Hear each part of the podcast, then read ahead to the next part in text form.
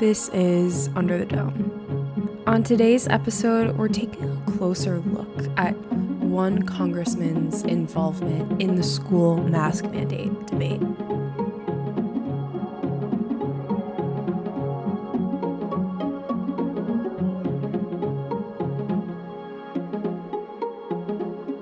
Hello, and welcome to Under the Dome, the News and Observer's political podcast. This is Will Doran, and I'm going to be your host this week as we take a closer look at school reopening and what they are doing about COVID, specifically uh, with masks. That was the big thing in the news uh, recently uh, for several reasons. Uh, one, you are seeing some school districts reevaluate their decision to mandate masks. And I, I should say that nearly every school district in the state is mandating masks right now. We have 115 school districts uh, because we have 100 counties and they each have their own school district. And then there's uh, 15 cities that have also split off from the counties and created their own individual separate school districts. Um, so out of those 115, school districts. Uh, there's around, I believe, 110 as of the time I'm recording this that have mask mandates. There are only just a small handful that have either never did a mask mandate or have recently voted to overturn it.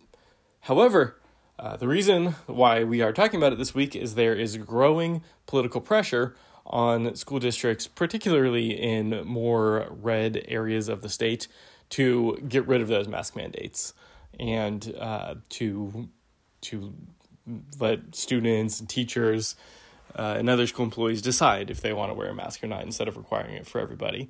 Um, that was uh, probably been growing. It, there, there was a movement that started uh, out in uh, Asheville, Buncombe County. Uh, a group of uh, parents out there staged. I guess a pretend coup is maybe the best way to put it. they declared themselves the the new school board and declared that the old school board was defunct. Um, of course, that is not how democracy works in America. You, you can't just do that. So, you know, they obviously do not have any power, uh, but they got some headlines for that. Um, and then uh, we saw an even larger group of angry parents in Johnston County. Um, Congressman Madison Cawthorn uh, led that group in Johnston County. Now, I should note he is the congressman out in Asheville, in that area, the western part of the state, but he drove down to Johnston County uh, with some supporters. It was a little unclear why uh, Johnston County was picked, um, other than it is a large and Republican leaning county right next to the Triangle Media Market. Um, and as political science professor uh, Chris Cooper pointed out, uh, it, uh, it you know, Cawthorn has done a great job of raising money off of things like these. He has a huge profile, not just in the state, but nationally, um, and has been raising tons and tons of money compared to uh, North Carolina's more, uh, shall we say, mainstream Republican politicians. And, you know, part of it is doing things like this. Uh, so he took the show to Johnston County, had hundreds of people out there for the school board meeting uh, to try to pressure the school board into dropping the mask mandate. I'm going to talk in a second. You're going to hear uh, with my from my colleague Keung Hui. Uh, he is our education reporter at the News and Observer, and he was down in Johnston County for that. Um, but you know, this is as I said earlier, this is really a a growing issue because there had been pretty much uniform agreement all across the state that masks were necessary for schools, that schools should require masks, but that is starting to drop off a little bit now and the there's a new state law actually that requires school boards to take a vote every single month on mask mandates and so they you know that obviously is going to create lots of platforms in every single county in the state every single month uh, for potential protests like this for politicians change their mind of course on the flip side that also means that you know if schools do go away from mask mandate and drop the mandate, but then see that they have a resurgence of COVID, they are required to have another vote again in a month, and they can put it back if they want to. So it the it does cut both ways there. Um, but let's take a break right here and listen to my conversation with Keung. All right, I am here with my colleague Keung Hui. Uh, he has been covering schools for us for years at the News and Observer. Uh, he was down recently in Johnston County uh, when uh, Representative Madison Cawthorn brought a big crowd down there to talk about masks. Um, Keung mostly covers Wake County schools, also just statewide uh, K through 12 policy and politics. Um, and Keung, there's probably never been quite this much attention paid on school boards. Uh, maybe when we were going through Common Core and when Common Core was still new, uh, school boards were in the news all the time. But do you remember a, time that you've been covering schools that there's been this much intense focus and protests and things like that at school board meetings? Not on a statewide basis. I mean, I, I covered Wake County back in early part of the, the, the two, 2010s when the Republicans had the majority and then you had the, you know, frequent arrests. I mean, but that was more of a Wake County thing. What's different? Uh, while Common Core is a statewide issue, this is now a local issue. So basically, you've got fights being, you know, all 115 school boards all having to individually face the issue on their own, and and with the new state law requiring them to have a monthly vote on the issue, it's it's basically seeing these fairly intense showdowns where lots of emotion is being displayed, where it, it, it's it, you basically see the level of of just just you know anger and frustration being shown by some people there that yeah, haven't seen in a while, but then it kind of masks what you're seeing a nationwide level of politics right now.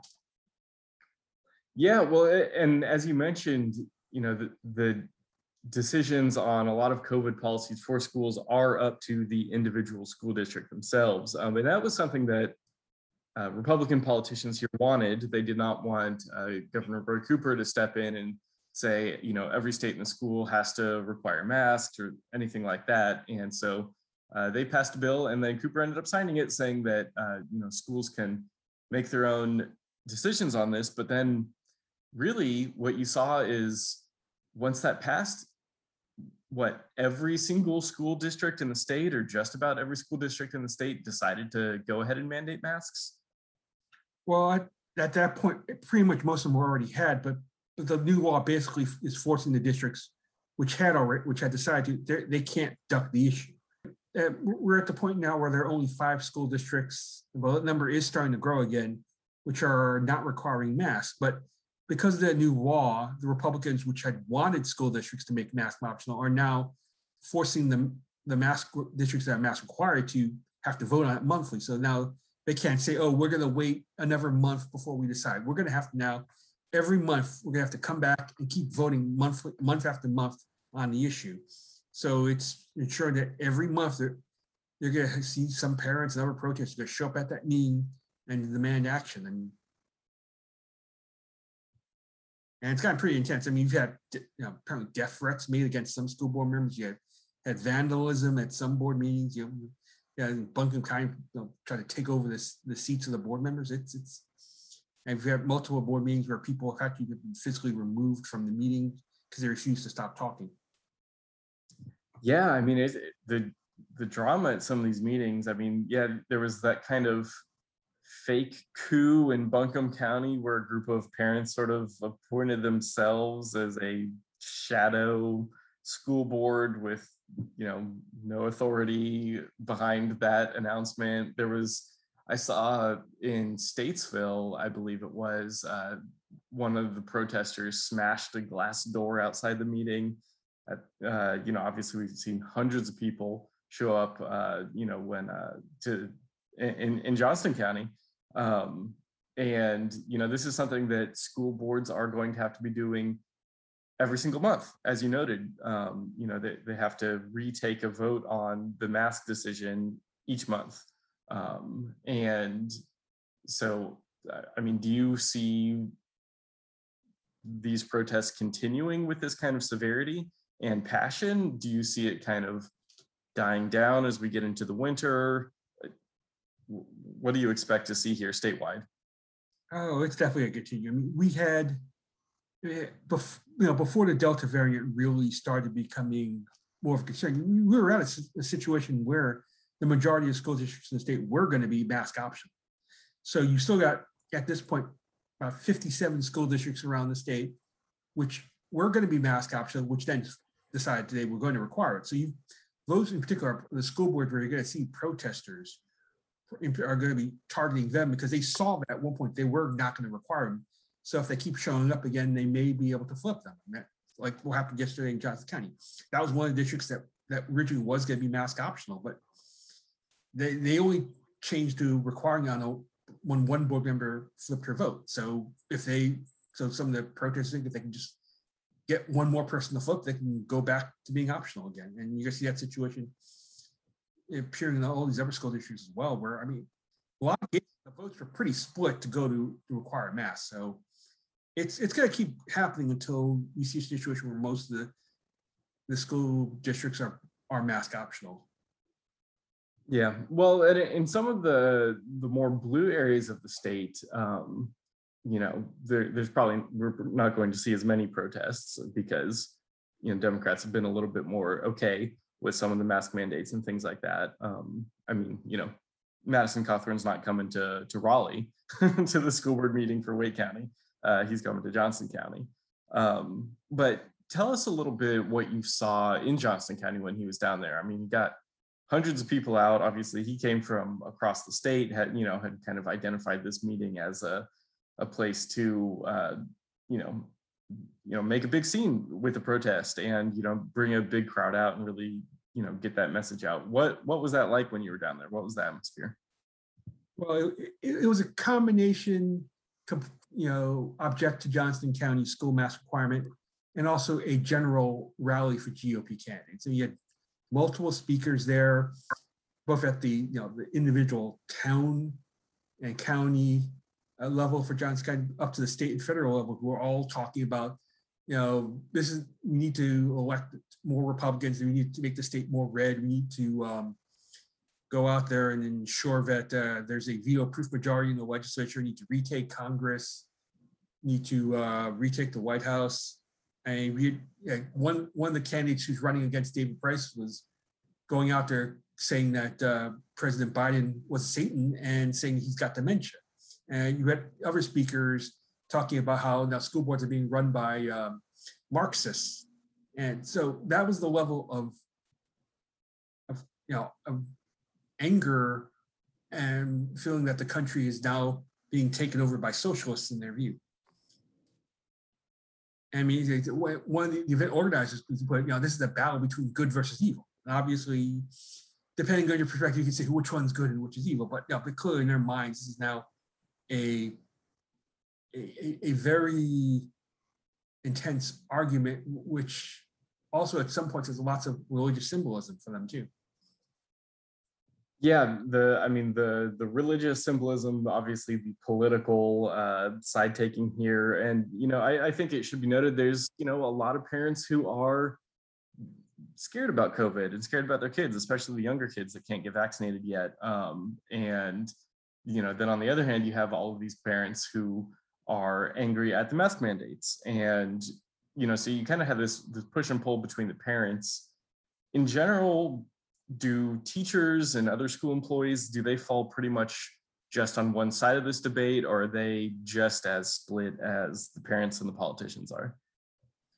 I mean, the, we've heard people from we've heard people from both sides. I mean i mean NCAE for instance is in favor of continuing to require masks and so they've had uh, speakers from the individual chapters uh, talk at meetings about the need to continue and how while they don't like wearing masks in class, that in order to ensure that kids are are less likely to, to get COVID, that they're willing to do that. Uh, but then you've also had um, a few teachers who also been meetings arguing that you know that if they have to wear a mask and if they have to get a vaccine, they're going to quit. So it, but so it's, it's kind of hard to know what the exact split is but you know, at the organizational level, you you've got you know NCAE saying that they're in favor of continuing the mask requirements, and you know they, they were rather critical when uh, Union County eased its requirements um, this week.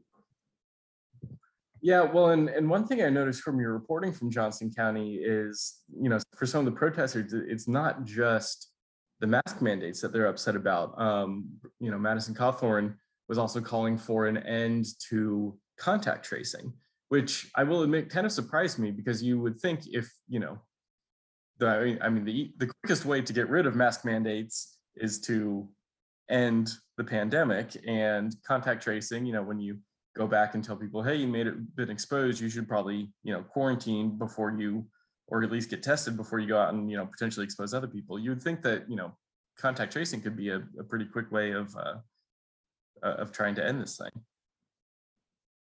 Well, yeah, at least the, for the districts which are cutting back on it, the, what they're saying is that their their resources are being tied up doing contact tracing. So you know, rather than have their school employees do that, um, they they ever have them do other things. Now, of course, now if you don't do contact tracing, then you, you avoid identifying as many people who could face quarantine. So you, you get you get that result by ending the contact tracing. Interesting. So if you're a district that doesn't want to have kids, as many kids being quarantined, if you stop the contact tracing, that's another way to get down get down the number of kids who might be quarantined. Yeah, well, and I'm I'm sure that would be popular with uh, with parents who don't want to uh, have their kid at home quarantined. Um, you know, if they have to work or something, especially since we are now entering year two of this, um, and so many parents were so excited to get their kids back to school. Um, I, I, I, suppose that's where a lot of a lot of that opposition to the the contact tracing is maybe coming from. Um, what what else did you hear there? I mean, there there was the opposition to the mask mandates. You know, obviously the the broader political things, the opposition to the uh, the contact tracing. Uh, what other sorts of uh, uh of messaging uh, did, did you hear down there in Johnston County, or was that pretty much the extent of it? Well, the other school issue that, that some speakers mentioned too was, you know, the the charge that critical race theory is being taught in schools, and that um, that's part of the reason why they need to go out and elect more Republicans to prevent that from occurring.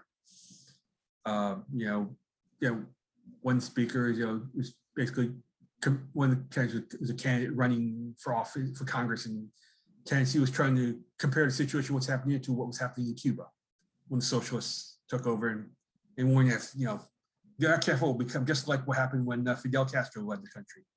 So you know that's you know some of the kind of the arguments that uh, some people are making. Yeah, I, I don't know that uh, if if socialism uh, does come to America, that uh, Johnston County will be the first place it comes to.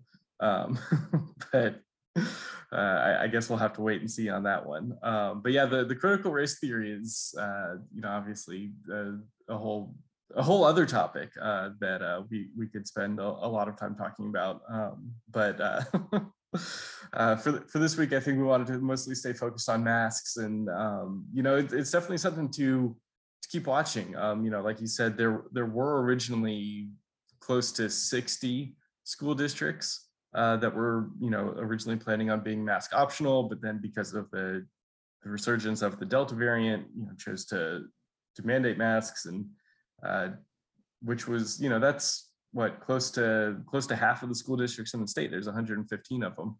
Um, but then because of Delta, as you said, Keung, you know, around you know 110 of them now have that mask mandate. But you know, definitely something to to keep watching. Um, you know, different areas of the state uh, might start start losing these mandates, um, especially as uh, these political protests wear on. Um, you know, Johnston County postponed their vote uh, with this rally, but uh, you know they, they are required to have a vote soon uh, by that state law that requires them to vote every month. Um, so we'll see. And I, I, suppose you could also see some states if they if they lose their mandates and then you know cases get even worse because there are votes required every month, they could put the mandate back. Um, but that is getting a little little far down the road here um, and just into the the realm of speculation. So we'll leave that for the future. Um, Keung, thank you for joining us. Are there any uh, parting thoughts you have about this whole uh, kerfluffle here with the with the masks and and what people and especially parents or school employees should be on the lookout for over the next month or two? Well, the next the next big thing that's happening, especially in the districts which are continuing masking, is we're seeing more and more districts are talking about mandating vaccinations for school employees and mandating vaccinations for student athletes. Um, uh, now, some of the Republicans argue that you can't do that for students. Some school districts argue that they can, at least for the athletes, because you it's not like you, you that athletics is something you have to do. But clearly, that is you know that's going to be a fight moving forward as to whether or not um, you we should whether or not schools should go ahead and begin mandating these vaccinations and also begin mandating the uh, regular uh, testing of unvaccinated people. Yeah, that'll be interesting to watch. I mean, high school sports is uh, a huge motivating factor for a lot of people here in North Carolina. Obviously, um, you know, we've seen bills over, you know, the, the fight over control of the High School Sports Association. We've seen, you know, fights in 2020 over, you know, attendance at high school football games and things like that. So yeah, the fight over vaccines, particularly for athletes, I, I would imagine that that will get especially heated um, whenever and wherever that happens. So um, thank you, Keung. Definitely something to watch out for. And uh, thanks for joining us this week. Appreciate it. Yeah, glad uh, I could help. All right, so that should just about do it for this week. Um, I want y'all to keep your eye out. Uh, there's a topic that I personally find very interesting uh, coming up in our podcast very soon. Uh, my colleague Tyler Dukes is going to have a whole series of podcasts on redistricting. And you may hear me on that. Um, anyone who's been following the News and Observer for a few years uh, knows that I have been writing a lot of stories about redistricting, redistricting and gerrymandering.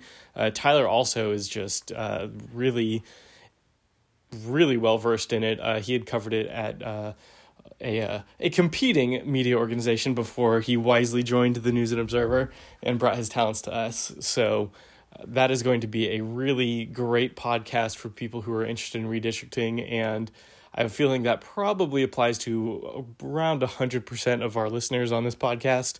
And if you're not interested in redistricting, you should be. Uh, it is going to really determine a lot of our politics, or at least, if not determine, guide a lot of our politics for the next decade. And it's just a it's a huge thing. North Carolina is almost certainly going to be in the national news uh, with it. You know, as as we have been for years now. Uh, you know, it's kind of all eyes on us, Ohio, Maryland, handful of other states. Uh, but uh, you know, so a lot of big stuff going on there. Watch out for Tyler's podcast; it's going to be really good. I'm very excited for it, and that should be dropping very soon. Uh, so yes, please enjoy. And until next time, this was Will Doran, and thank you for listening.